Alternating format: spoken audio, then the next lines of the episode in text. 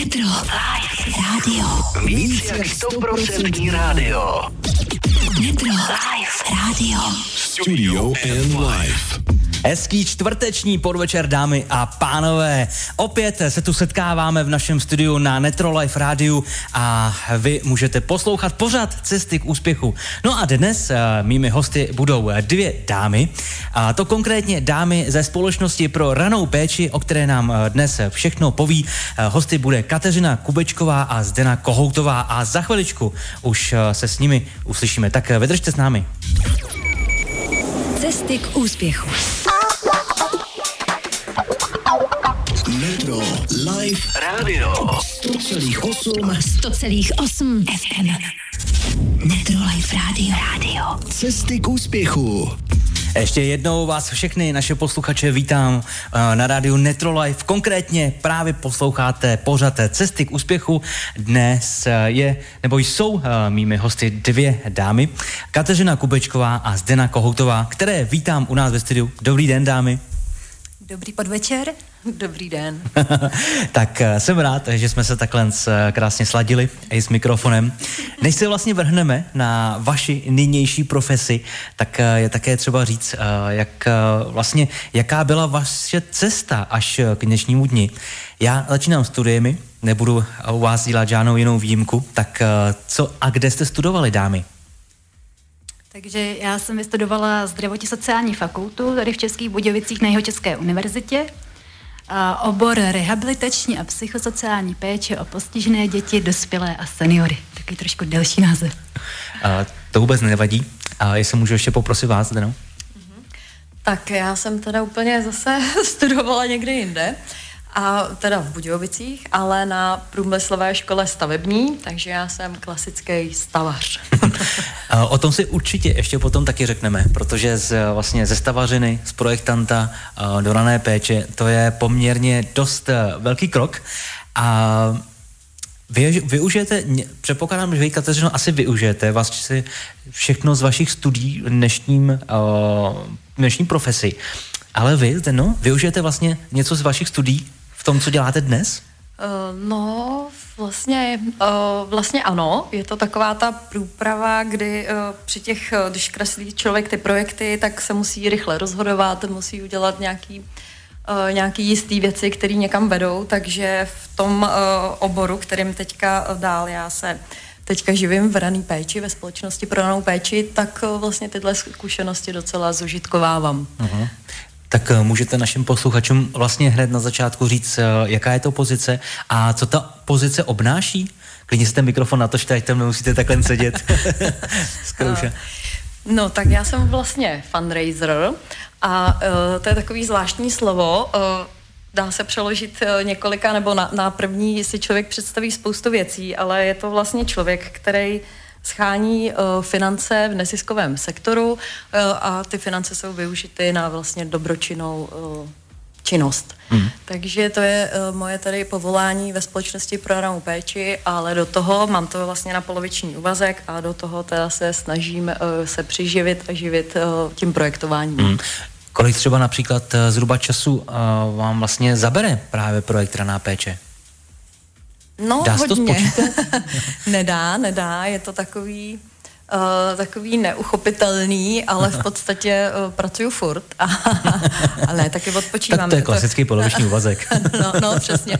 Klasický poloviční úvazek, ale je to prostě za, te, za těch pět let, co jsem v rané péči, tak se to stalo mojí srdcovkou, hned bych řekla od začátku. Uh, takže když potřebuju si prostudovat uh, nějaký budoucí donátory nebo nějaký informace, uh, kterýma se budu v práci zabývat, tak o víkendu, po večerech, a nebo naopak přes den a večer potom musím kreslit. no a dá se to teda skloubit, dá se to vlastně zvládat všechno tohleto dohromady? Máte například i nějaký volný čas sama na sebe? Uh, volný čas mám, nebo si ho dokážu zařídit, ale někdy je to takový, já občas říkám, že jsem trošku schizofrénní, že sedím na dvou židlích, takže třeba trošku jdou na stranu v poslední době kamarádi, a, a možná i děti, které vlastně už jsou takový soběstační, Mám 12-letou holčičku a 15-letýho, 16-letýho kluka, chlapa vlastně už, takže, takže mám vlastně prostor na to uh, se věnovat uh, té své práci a zálibám. V podstatě obě ty moje práce jsou pro mě zálibou, takže Aha. to zase jako je skvělý, tak člověk si ten čas potom najde, ale nějaký sport, na to už moc není, no a ty kamarádi, no, taky už není moc času. No, něco hold prostě z kola musí ven. Um, jestli můžu poprosit vás, Kateřino, tak uh, budeme mít v podstatě stejné otázky. Jestli můžete říci, jakou pozici vlastně zastáváte a co to obnáší? Tak já působím ve společnosti pro ranou péči jako poradkyně rané péče. A obnáší to to, že vlastně já jsem ten člověk, který denodenně výjíždí do rodin a vlastně dělá tu podporu rodinám dětí uh, se s nějakým zrakovým postižením nebo po případě s nějakým ohroženým vývojem. Uh-huh. Rovnou teda můžeme asi říct, uh, co je vlastně jako nejčastější, nechci říct vada, to je špatný slovo, ale jaký je vlastně případ nejčastější, uh, kterým se zabýváte? Je něco takového? No, naše pobočka se teda zaměřuje převážně jako teda na zrakový postižení, a, tak a je to opravdu velmi široké. Ať, ať už jsou to běžné refrakční vady, to znamená krátkozrakost, dalekozrakost, až po vrozené vady, kdy se dítě narodí třeba s šedým zákalem. Je to opravdu velmi jako široké, úplně nemůžu stoprocentně říct, co je úplně to nejvíc. Ale teď teda třeba momentálně máme jako velkou skupinu, máme i děti, které mají třeba nějaký ohrožený zrakový vývoj a to jsou právě děti, které třeba se narodili předčasně. Uh-huh. Jak vypadá například eh, takováhle náštěva, eh, když přijdete vlastně k rodičům? Jak to vypadá od té první náštěvy? Co to všechno obnáší? Tak ono úplně než úplně ta první návštěva v rodině, tak vlastně je to takový proces ještě, kdy tu rodinu vůbec přijímáme do, do služby, ptáme se vůbec, vydáváme takzvanou zakázku, ptáme se, co vůbec uh, od nás potřebují, uh, co my jim můžeme nabídnout a pak vlastně už přicházíme na tu první konzultaci, jak tomu říkáme, a tam vlastně už uh, ta konzultace spočívá v jednotlivých částech. Je to takzvaná jako přímá práce s dítětem, kdy my vlastně přímo pracujeme a ukazujeme rodičům, jak je možný třeba zrakově stimulovat dítě, jak je možný ho dál rozvíjet v jeho vývoji. Eh, jak je možný po případě nebo co je možné zažádat o dávky, děláme takzvané sociální poradenství a snažíme se, je to taková velká, velký balíček, který vlastně při té konzultaci my společně s rodičema řešíme. Mm-hmm. No a tak se teda ještě vrátíme teď uh, před to, uh, už jste to zmínila, tak je třeba mít pro vaši péči lékařské doporučení? Je to třeba k tomu? Není to vůbec třeba. Stačí, že rodiče Eh, zavnímají, že mají nějaký problém, respektive, že jejich dítě po případě má nějaký zdravotní problém, po případě se zjistí, že uh, není jeho zrakový vnímání takové, jaký bývá obvykle ve, ve stejném věku, a stačí prostě zvednout telefon, zavolat nám a my už vlastně se postaráme o celý ten proces dál. Mm. Samozřejmě, uh, jak jsem říkala, už chodí k nám právě děti uh, už přímo z neonatologického oddělení, tady v Českých Buděcích z nemocnice, takže ta včasnost je pro nás jako velmi důležitá protože jsme úplně už na začátku. Už jsme na, na začátku toho, že když se dítě narodí předčasně, tak už jsme tam my můžeme už přijít přímo eh, do nemocnice a už po případě řešit nějaké další uh, věci, které jsou třeba k uh, podpoře jeho vývoje. Hmm. Stala se někdy nějaká situace, že by to bylo obráceně, že třeba vy byste přišli za tou rodinou, protože jste si například na oddělení toho všimli? Stalo se to někdy? Takhle to úplně nebývá, ale stane se to třeba eh, ve smyslu toho, že nám zavolá právě pediatr nebo uh, nějaký další odborný lékař, většinou oční lékař, uh-huh. který vlastně zjistí, že dítě má oční vadu a teď se nám často stáváme jako výborné uh, zkušenosti uh, v rámci spolupráce s očními lékaři, že už přímo odkážou rodinu na nás a vlastně my už dál uh, si vezmeme do péče můžeme je dál do vyšetřit, děláme takzvané funkční vyšetření zraku a vlastně potom ta spolupráce navazuje dál. Uh-huh. A jedná se čistě o, o zrak, nebo jsou tam i další vlastně um, já teď nevím, jak to uchopit, abych to právě špatně neřekl, tak uh, je to čistě jenom zraková vada? Máme různý okruh dětí, ale samozřejmě máme děti s čistě zrakovou vadou. Ale pak jsou uh, děti, které samozřejmě k tomu mají přidružené další potíže. Takže máme i děti s kombinovaným postižením. uh, děti, které právě mají třeba jenom ohrožený teda zrakový vývoj. Mm-hmm. A to je taky uh, velmi důležité se zaměřovat i na tyto děti. Mm-hmm. Vy už jste to trošku nakousla, ale tak uh, v jaké vlastně míře je podporujete? Je to opravdu ta návštěva, že jim uh, ukážete, vysvětlíte, co se dá dělat, nebo to ještě um, obsahuje něco mnohem vejce? My jsme taky, říkáme tomu jako průvodci na cestě právě za tím běžným životem. To znamená, eh, když se právě narodí dítě, který už má eh, nějaký problém, tak my eh, ho jsme schopni vlastně ho vyšetřit. To znamená, jak jsem už zmínila, děláme funkční vyšetření zraku. A tam už jsme schopni popsat rodině, jak vůbec to dítě kouká, jak ten zrak používá, jestli třeba neupřednostňuje jedno oko před druhým, Eh, na jakou vzdálenost třeba je schopno vnímat podněty. A to vlastně my učíme ty rodiče. A, a hlavně jim ukazujeme cesty, jak dítě stimulovat a jak, je, jak ho podpořit vlastně v dalším vývoji. Takže je to o tom, že my přijdeme do rodiny a vidíme uh, dítě, v jak, kde, kde v jakém prostředí je, jakými hračky je obklopenými. A my vlastně my i vozíme hračky, pomůcky přímo na míru tomu dítěti. A děláme takzvanou zrakovou stimulaci, protože uh, zrak vlastně je pro dítě na začátku to, ten nejdůležitější smysl, který vlastně táhne celou motoriku a my vlastně učíme, jak přes ten zrak pomoct dítěti uh, k celkovému vývoji. Uh, můžete mi to nějak jako jednoduše, dá se to jednoduše vysvětlit vlastně, jak to třeba vypadá, abych si to dokázal lépe představit. Jo, já si dokážu asi představit, že máte v ruce hračku nějakou a vlastně s ní hajbáte ze strany na stranu, jestli dítě reaguje, ale to asi je dost eh, jednoduchá představa. Tak uh, jde to nějak jako přenést pro naše posluchače, aby se to taky vlastně představili? Mm-hmm. Eh, tak já jako poradkyně uh, už vlastně musím uh, vyhodnotit, co to dítě umí a nad čím je třeba pracovat. Společně s rodičem samozřejmě vedeme rozhovor a, a s dalšími odborníky. A je to o tom, že opravdu při, přijedeme s hračkama a hrajeme se s dítětem. To vypadá jako hra, ale ta hra je fakt účelně uh, přiměřená tomu, jaké třeba zrakové dovednosti dítě potřebuje trénovat, na čem je potřeba vlastně pracovat v rámci motoriky. To znamená, dítě nepase koníčky nebo nepase je dobře, tak přivezeme pomůcky na to, aby dítě do ty koníčky dobře páslo, aby vlastně potom eh, rodiče s ním mohli pracovat za, za pomocí vlastně těch pomůcek a ten vývoj šel tak, jak má být. Uh, I velkou jako, uh, vlastně oblastí, kterou se teď zaměřujeme, je správná manipulace s miminkem, což je velmi důležité, když se narodí miminko, aby rodiči uměli dobře ho nosit, dobře pokládat, dobře zvedat, uh, dobře ho přebalovat, tak, aby vlastně to nebránilo dalšímu motorickému vývoji. Uh-huh. Uh, dokáž, uh, jenom se ještě zeptám, jak vlastně tohleto vy dlouho děláte? Třetím rokem já. Třetím rokem. tak uh, dokážete popsat vlastně, uh, jak se tato služba vlastně změnila, vyvinula od té doby, kdy jste začala vy, až uh, po dnešní den? Je tam něco, co se třeba razantně změnilo během těch tří let?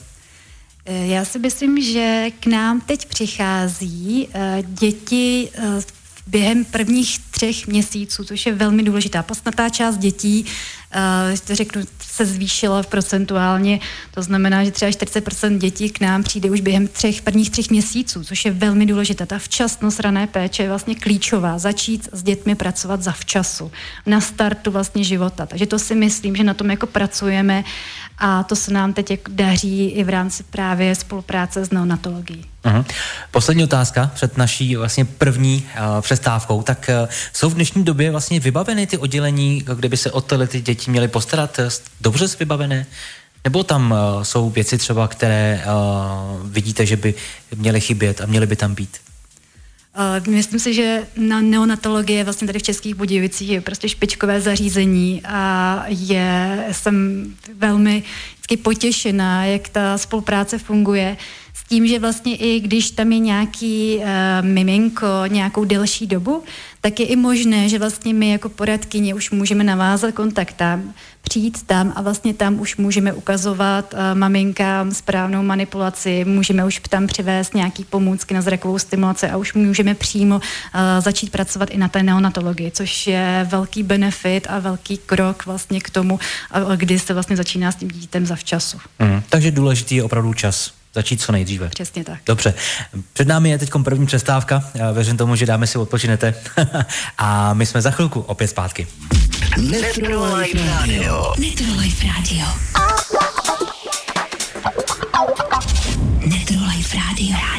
Cesty k úspěchu. Netro Life Radio 100,8 FM a pořad Cesty k úspěchu právě teď zní z vašich rádiových přijímačů. My tu máme dneska dvě dámy e, ze společnosti pro ranou péči. Už jsme tu trošičku nakousli a představili, o co se vlastně jedná. A, Pojď, pojďme probrat teda, proč je vlastně důležitá ta včasnost u těch dětí. No, Eh, Je to hlavně u těch dětí eh, ohledně toho, že do třech let vlastně eh, je mozek u, dítě, u dítěte velmi plastický. A pokud se začne s dítětem pracovat zavčasu a dítě tam má někde nějaký problém, tak eh, různými kompenzačními mechanismy vlastně lze eh, ten problém nějakým způsobem potlačit. Takže, když to řeknu úplně eh, jednoduše, tak eh, třeba důležitá ta včasnost je u, primárně u nějaký diagnóz, a když se třeba řeknu, když je oko tu pozraké, začne se zavčasu vlastně s tím pracovat, to znamená tu pozraké takové to líné oko, i laicky se říká, a začne vlastně, můžete vid- vidět dítě s takovým jako okluzorem, se to říká takovou tou nálepkou na oku, a s tím líným okem, s tupozrakým okem, když se začne jako včas pracovat, tak vlastně se dá opravdu to oko vycvičit. Takže máme opravdu i rodiny, kde se podařilo vlastně ten výzus srovnat natolik, že vlastně za několik let intenzivní zrakové stimulace vlastně dospělo to k tomu, že to oko je už téměř zdravé. Mm-hmm. To řeknu úplně takhle. My se tu celou dobu bavíme o dětech, ale tak je to jenom o dětech? Je to nej, uh, zabýváte se právě i třeba i u, u těch problémů u starších lidí? Tak já z mé pozice trenéra paměti teda ano, se zabývám, zab, nebo respektive zabývala jsem se dřív hodně. Uh, samozřejmě uh, teď uh, v dnešní době už ohledně neuroplasticity už je spoustu výzkumů, že vlastně není to jenom téma dětí, ale je to téma právě i dospělých, i seniorů a lze ledat, co vytrénovat. To znamená i tu paměť, a takzvanou třeba rezervní mozkovou kapacitu lze krásně vytrénovat. Klidně můžeme u tele toho tématu ještě chviličku zůstat. Uh, myslím si, že je to velmi zajímavé téma. Uh, liší se to nějak uh, právě třeba dle věkových kategorií? U 50 letých, 70 letých nebo uh, 80 a 90 letých tenhle ten trénink? Takový ten základ si myslím, že je stejný u všech kategorií, s tím, že potom už uh, můžeme mluvit už uh, přímo o třeba kognitivní stimulaci nebo po případě kognitivní rehabilitaci a to už potom třeba nastává v ten moment, kdy už tam jsou opravdu nějaké poruchy paměti a to třeba bývá u seniorů. Ale trénování paměti jako takové je preventivní aktivita. A je velmi eh, jako zajímavé, že vlastně i s trénováním paměti už můžeme začínat opravdu už u těch dětí. A často třeba dělám to, že i spojuju eh, zrakovou stimulaci s nějakým kognitivním tréninkem, protože zraková paměť u dětí je velmi důležitá. Eh, Třeba u dětí, které mají opravdu velk, závažné eh, zrakové vady, tak ta zraková paměť je pro ně, může tvořit nějaký jako podstatnou část toho, jak se učí koukat, jak učí se jako vidět svět svým, svýma očima. Uh, můžete mi zase uh, předat nějaký příklad, jak právě takovýhle trénink paměti vypadá u těch starších, protože my už jsme to trošičku u těch uh, mladších kategorií uh, načrtnuli, tak jak to vypadá u těch starších lidí? Je to ho- hodně podobné? U těch když starších dospělých seniorů, uh, tak tam se hodně dobře dá stavit na mnemotechnikách, na takzvané asociaci a vizualizaci. A určitě to třeba známe u jmen, a že si často si se představíme a často třeba vypustíme hned to jméno a pak si říkáme, a jak se jmenuje, a já jsem to už zapomněla. Jo, a tohle to je takové opravdu, že když ten člověk s tím umí pracovat, naučí se už používat eh, tyto asociace v běžném životě, tak si i tím nějakým způsobem může zlepšit nějakou kvalitu života i v rámci třeba této oblasti. Mhm. My už jsme tu vlastně taky zmiňovali neonatologické centrum zde v Českých Budějovicích, tak uh, jaký s ním máte úspěchy? Jde to nějak uh, třeba, nechci říct procentuálně, jde to nějak vylíčit? Jestli se to 50% víc daří, nedaří? Tam určitě v posledních pár letech se vlastně zvýšilo procento toho, kdy té včasnosti, jak už jsem říkala. To znamená, že vlastně před započetím právě spolupráce s neonatologií bylo přijato třeba jenom pouze 6% dětí do 6 měsíců věku. A teď aktuálně vlastně v tomto věku je vlastně přijata do péče téměř polovina dětí. A to právě je z důvodu té výborné spolupráce. A když teda uh, vy vlastně můžete s neonatologickým centrem uh, takhle komunikovat, tak jak ještě jinak se o vás vlastně ty rodiče dozvídají? Tak uh, samozřejmě z letáčků u pediatrů, u odborných lékařů, po případě z nějakých našich jako PR veřejných akcí a tak dále. Z rádia. to je pravda, z rádia taky. Uh, důležité je také jako zmínit, jak dlouho vlastně ta péče trvá. Je to například do 18 let dítěte, nebo do roka, do dvou? Ano, raná péče vlastně vymezila zákon do, do sedmi let věku. Takže od narození do sedmi let věku my poskytujeme službu rané péče. Uh-huh. A komu třeba tuhle službu nejste schopni poskytnout? Tak my přímo jako naše pobočka uh, neposkytujeme uh, vlastně péči dětem, kteří nemají uh, nějakou zrakovou vadu nebo ohrožený zrakový vývoj. Nebo jsou čistě s diagnózama, které vlastně uh, spadají pod vlastně jinou ranou péči, protože raných péčí samozřejmě i tady ve městě je daleko více, zaměřují se na různé uh, skupiny, prostě cílové, takže když vlastně nám přijde dítě a my zjistíme, že třeba je to dítě s autismem, tak už víme, na koho dál odkázat. Mm-hmm. Já se dokážu představit, že i právě rodiče nebo jejich blízcí jsou vlastně v situaci, kterou eh, asi nikdy nezažili. A aby tak nějak jako všechno fungovalo, tak eh, pracujete například i s těmi rodičemi? Máte nějakou podporu pro ně? Určitě, my pracujeme s celou rodinou, eh, protože ta životní situace je pro celou rodinu velmi obtížná. Už jenom to smířit se s tím, že dítě má nějakou diagnózu, že bude vyrůstat jinak, že ten přístup je k němu potřeba jiný, že bude potřebovat jiné pomůcky, bude mít po případě jiný systém ve škole a tak dále, tak to je opravdu velký, velmi, velmi náročný, to velký tlak pro rodiče. A my jsme tam takový prostředníci a snažíme se jim ukázat, že to nějak bude že i když vlastně ta cesta bude jiná, ale ta cesta tam vždycky je. A ta podpora na tom začátku je strašně fajn, protože když si vzpomínám já, když se mi narodilo dítě a přišla jsem z pornice domů a tak to je takový ten první šok, jako jo, a teď co teď? A, a úplně jsem vzpomínala říkám, a kdyby za mnou přijela tady nějaká paní a řekla by, jo, takhle to děláš dobře a takhle tohle je ono a tohle super, tak bych byla úplně jako šťastná. A tohle to opravdu vždycky já se snažím i tím maminkám, který vlastně přijdou z té neontologie domů, ukázat, jakou cestou jít, uh, vlastně ujistit je, Eh, poskytnout nějaký bezpečí, nějakou důvěru a, a že se mají na koho odkázat, že se mají na koho obrátit a že jsme tady my pro ně. Mm. Kolik vás vlastně takhle třeba je těch poradkyň tady v Českých Budějovicích? Myslím, že osm. Osm také poradkyň v naší pobočce a vlastně uh, máme 125 rodin a je to 125 rodin jak v jižních Čechách, tak máme i část kraje Vysočiny, takže mm-hmm. takové to Pelhřimovsko, Havíčko, Brodsko, to je také ještě naše, takže je to opravdu práce někdy hodně v autě, takže jak jsem vždycky říkala, že jeden den jsem ve Frimburku a druhý den ve Strakonicí a třetí den v Pelhřimově, takže opravdu takhle někdy hodně, hodně je to náročný. Tak eh, stane se třeba někdy, že by některé rodiny čekaly, že by byla nějaká čekací lhuta? Snažíme se, aby to tak nebylo. Uh, aby opravdu ta raná péče uh, byla prostě zavčasu poskytnutá. To znamená, že i když prostě nějakým způsobem by nastala ta situace, vždycky poskytneme aspoň nějakou uh, jednorázovou konzultaci. Snažíme se, aby opravdu ta rodina nebyla bez pomoci. Mm-hmm. No a jakou třeba například kvalifikaci musí mít právě takováhle poradkyně, to, co děláte vy?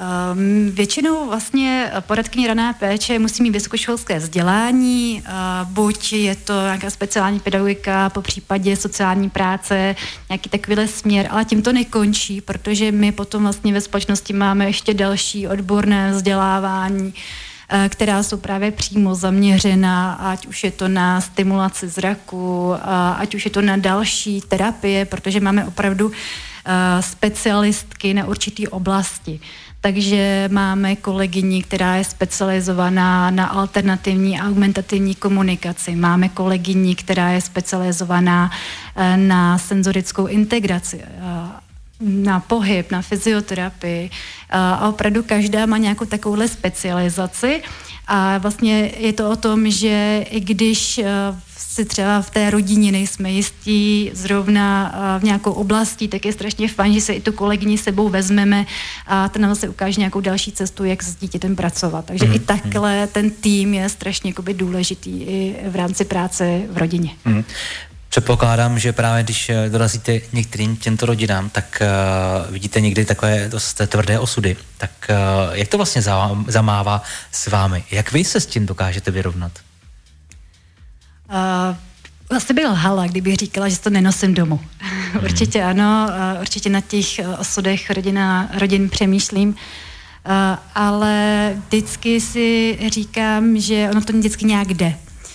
A uh, i když jsou tam těžké osudy, i když děti mají těžké, těžké diagnózy, uh, tak uh, ten pocit, že vlastně na to nejsou sami, že tam mají nějakou podporu naší služby, uh, že opravdu se snažíme vyjednat uh, další odborník, který jim pomůžou, ať to z psychologů, uh, tak uh, ta cesta prostě je pro ně potom mnohem snažší. Mm-hmm. Když se teď podíváme třeba předtím vlastně, než vy se dozvíte o, o některých těch handicapovaných dětech, tak jaké informace vy si o nich zjišťujete, například od doktorů nebo takhle různě? Většinou to necháváme na rodičích a, a rodiče nám většinou třeba předkládají uh, přímo diagnózu, kterou už vlastně to dítě má uh, stanovenou a už po případě potom už pracujeme přímo i s lékařskými zprávami, když nám, když nám chtějí poskytnout tyto informace, nebráníme se tomu a, a tam vlastně zjišťujeme další, další záležitosti, které potřebují při práci s dítětem. Velkou část informací ale nám zprostředkují i naše zrakové terapeutky, které právě díky právě funkčnímu vyšetření zraku Eh, zjistí právě u dítěte ty jednotlivé zrakové dovednosti a na základě toho vlastně se staví třeba v rámci programu stimulace zraku nějaký plán a podle něhož vlastně my potom můžeme v rodině pracovat. Mm. Pojďme to to všechno vlastně chvilku odpustit a pojďme se vlastně taky podívat na to, uh, jaká vlastně byla vaše cesta do rané péče, protože vy jste říkala, že tam pracujete zhruba tři roky a tak co jste dělala předtím? Tak jak už jsem na začátku říkala, že mám takový ten dlouhý uh, název oboru o tě seniory, dospělé a děti, takže já jsem si střihla všechny ty, ty cílové skupiny. Začala jsem s seniorama, a vlastně, když jsem už je na fakultě, už jsem vlastně začala trénovat paměť a tam jsem uh, působila v Centru pro seniory a dělali jsme kurzy tréninku paměti vlastně po celých českých Budějovicích. A poté jsem přišla právě p, vlastně do už sociální služby pro lidi s duševním onemocněním, kde jsem vlastně tuto službu vedla několik let. No a pak mě osud zavál do Prahy a tam jsem vlastně byla u zrodu takového velkého nadstandardního zařízení pro seniory s demencí. Mm-hmm. No a když se podíváme ještě, ještě vlastně před, tak uh, proč jste si vlastně vybrala tenhle ten obor, uh, hlavně i ten studijní obor? No tak asi to bylo i tím, že už jsem měla i střední školu, uh, sociálně správní činnost, takže já jsem už opravdu tím tou sociální službou a tím sociálem, jak mi říkáme, byla načichla fakt asi od mala. a jak tam člověk už jednou takhle asi jako načichne, tak už je takhle nastavený celý život. Hmm, dobře, tak jo, nás teď čeká druhá přestávka a my jsme zase opět eh, za chviličku zpátky. Metro Life Radio. Feel good means good music.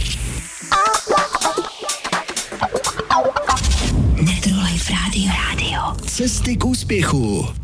Přesně tak, cesty úspěchu, jsme zpátky a opět uh, tu máme dvě dámy ze společnosti pro ranou péči. Před chviličkou uh, jsme hovořili s Kateřinou Kubečkovou, která nám uh, popsala svoji cestu a něco nám řekla právě o rané péči. Teď u mikrofonu mám Zenu Kohoutovou, která je fundraising, fundraisingčka. Fundraiser. Fundraiser, tak my už jsme to trošku vlastně vysvětlili, co tady ta uh, profese obnáší. Je to hlavně teda podle mě schánění peněz. Jestli to můžu takhle dát do toho jednou balíčku, tak rovnou asi začnu otázkou, jak to v dnešní době, uh, kdy je ekonomika tam, kde je, vlastně jde schánění peněz pro tady ty rodinné, nebo pro tady ty rodiny. No je to těžký. Mám vlastně, já jsem ve společnosti pro péči jsem pět let a z toho máme dva roky covidu, takže to člověku přišlo jako úplně nemístný uh, chodit, uh, chodit někam a, a mm, žádat lidi o nějakou spolupráci, ale i tak jsme to dělali a i tak se navázala spousta spolupráce. No a teď máme zase takový jako rok uh, uh, taky složitý, že jo, díky válce a uh, Eh, takže to není úplně jednoduchá situace, ale jde to, překvapují mě lidi jednak, kolik mají financí a jednak, jak opravdu stále jako se snaží pomoct. Najde se spousta lidí, kteří prostě pošlou peníze nebo vymyslí, eh, jak s námi spolupracovat, eh, jako je to, je to příjemný. Mm. A mají třeba lidi sami od sebe zájem se informovat nebo zájem pomáhat? Zapojují se nějak? No, tak ono je to trošku složitý, protože teda uh, tady u nás na pobočce vždycky byly kolegyně, které pracovaly uh, přímo v týran, uh, pří, přímo s dětmi. Takže neměli čas na to, aby někde dělali nějaké akce, věnovali se tomu věnovali se PR nebo snažili se tu společnost nějak vehementně propagovat. I to se dělo, ale ne v tak velký, jako v tak velký potřebě, jak by byla potřeba. Takže společnost pro péči v Budějovicích je uh, 30 let celé republice už 32. A přesto já, když někam dneska přijdu, tak málo kdo o nás ví. Ví o nás hmm. jenom lidi, kteří se potkali nebo kteří měli v blízkosti uh, někoho se zrakovým postižením, ale jinak moc ne. Takže o to se teď pár let snažíme, myslím si, že nám to trošku jde a ještě máme spoustu práce před sebou. Takže hmm. sami lidi se úplně nehlásí, já to musím potvrdit, protože když jsem přišla téměř před třemi lety, tak uh, mi padala brada a říkala jsem, wow, jak to, že o vás nikdo neví. Protože úplně jsem se setkala s takovou profesionalitou a s, s takovými úspěchy a výsledky a, a přitom taková skromná služba, tak jsem říkala, tak to musíme změnit. Takže se o to snažíme. A já do dneška, teď už je to teda pět let, co tam pracuji, takže vím, co kolegyně dokážou. Ale ještě před rokem jsem furt říkala, a tohle vy taky umíte, tohle dokážete, takhle, a oni to berou fakt strašně samozřejmě. A jako vůbec si ani neuvědomují, co všechno dokážou a jak dokážou těm rodinám pomoct, takže to je jako je úžasný. Mm, tak o té informovanosti jsme tu také my, ale jsou tu i také některé akce, které právě jste pořádali nebo budete pořádat. Eh, jedna z nich uh, je Zabrejli si s námi, uh, to byla akce konaná na Černé věži. Ano, Zabrejili s námi z Černé věže. Mm-hmm, tak omlouvám se, že jsem to takhle... V pořádku. Eh, ta byla vlastně 17. září, takže nedávno. Eh, bylo to ve spolupráci s městem, vlastně měli jsme záštitu od eh, Českých Budějovic, od primátora, jak finanční, tak i morální a vlastně to nám jako hodně pomohlo. Dostali jsme k dispozici černou věž, a vymýšleli jsme, jak vlastně už jsme měli nějaký koncept, jak bychom to, co, bychom chtěli udělat a jak propagovat vlastně um, ranou péči, tak aby to dávalo všem smysl, aby to měli nějaký, nějaký přesah. Takže jsme vymysleli, že vlastně potřebujeme něco, nějakou výškovou budovu, protože vlastně uh, raná péče uh, nám jde hlavně o oči, takže něco s nějakým výhledem. A přišli jsme na tu černou věc a tak se rozjela akce a vlastně to všechno díky pomoci lidem, kamarádům a známým firmám, podporovatelům a městu, tak to vlastně proběhlo. Mm, a co teda všechno si tam mohli návštěvníci vyzkoušet? Uh, takže mohli se dostat na Černou věž, kde se mohli rozhlédnout do krajiny a to přes naše simulační brýle, které tam byly zavěšené uh, v horním patře, kde vlastně už se koukáme do krajiny a tak i na domy, takže mohli si lidi vyzkoušet Eh, jak vidí někteří naši klienti. a, a vlastně až tam si uvědomili, jaký je to ten život eh, mít stoprocentně tady s tím viděním, že to vůbec není sranda. Po cestě na Černou věž eh, po schodech si mohli zahrát rodinou hru Hledej očko, kdy byly umístěný okolo schodiště očka. Děti dostali nebo rodina dostala papír a mohla vyhledávat to, co našla na schodišti, tak si mohla zaškrtávat vlastně na papírku a vždycky u toho oka, které tam bylo, tak našli písmenko a vznikla jim tajenka. Uh-huh. Takže to byly takové dvě věci, jinak pak uh, mohli si nechat změřit zrak u našich kolegyň, nebo, nebo ne změřit, ale mohli pohovořit o, o nějakých zrakových problémech svých dětí, uh, mohli ochutnat laskominy, které jsme tam měli připravený a ještě večer je čekala potom kapela nebo dvě kapely. Aha. A tak to je akce, která už je za námi. Teď uh, bychom mohli taky naše posluchače trošičku navést na to vlastně, co je čeká, uh, co chystáte. Uh, jedna z těch dalších akcí je Nebuď srap, namo, namoč se. Můžete namoč se s... pro ranou péči. Pro ranou péči. Můžete nám vlastně představit, co se tam bude dít, o co se tam vlastně jedná, nebo jedná, co se tam návštěvníci můžou dozvědět? Je to, už, eh, je to už eh, druhý ročník, kdy vlastně minulý rok jsme tuhle kampaň spustili. Eh, je to kampaň hm, hlavně na získání peněz, takže se snažíme i tou osvětou, že jo, a, a in, informovaností o, o raný péči získat hlavně finance. A je to Nebuď srap, namoď se pro ranou péči kdy vlastně uh, si li, lidi můžou podpořit společnost pro novou péči, péči, poslat nám uh, finance a pak si můžou skočit do vody a zjistit, jaký to je, když uh, se člověku narodí dítě s postižením, tak je to jako kdyby je hodil do ledové vody. Takže taková asociace, trošku si tady to uvědomit uh, a vyzkoušet si to na vlastní kůži. Mm-hmm. My tu furt vlastně se zbavíme o pomoci, jak by vám mohli pomoct, ale ještě jsme vlastně neřekli konkrétně vlastně, jak eh, by vám mohli pomoct, eh, jak finančně, eh, pokud mají někam zase peníze, pokud cokoliv vlastně ohledně té pomoci, tak hmm. kde všechno vlastně tohleto naleznou a jaké jsou možnosti? Tak my hledáme jak jednak partnery, firmní, eh, firmy, které by do toho šly s námi, jde to třeba eh, takovou formou, že když firma bude chtít, aby jejich zaměstnanci se otužovali, aby byli zdraví, tak může se s námi spojit, stačí zadat www Eh, nebuď srap.cz a nebo si najít pobočku společnosti pro péči v Českých Budějovicích, kontaktovat nás a domluvíme nějaké podrobnosti, nebo eh, pro nás jsou důležití i jednotlivci, který prostě na naše stránky taky www.nebuďsrap pošlou eh, finance, každá koruna nás potěší, každá je důležitá a vlastně budeme rádi za cokoliv. Mm. A jaká je v tomhle vlastně podpora od státu nebo od města? Je tam něco takového? My jsme vlastně uh, nezisková společnost, takže jsme financovaní přes kraje a přes města a uh, zbytek asi přibližně 30, 30% těch financí si musíme schánět sami. Mm. Uh, asi nevím, jestli dobrá otázka, ale vystačí to třeba na ten rok pro ty rodiny? Je to málo? Je to málo.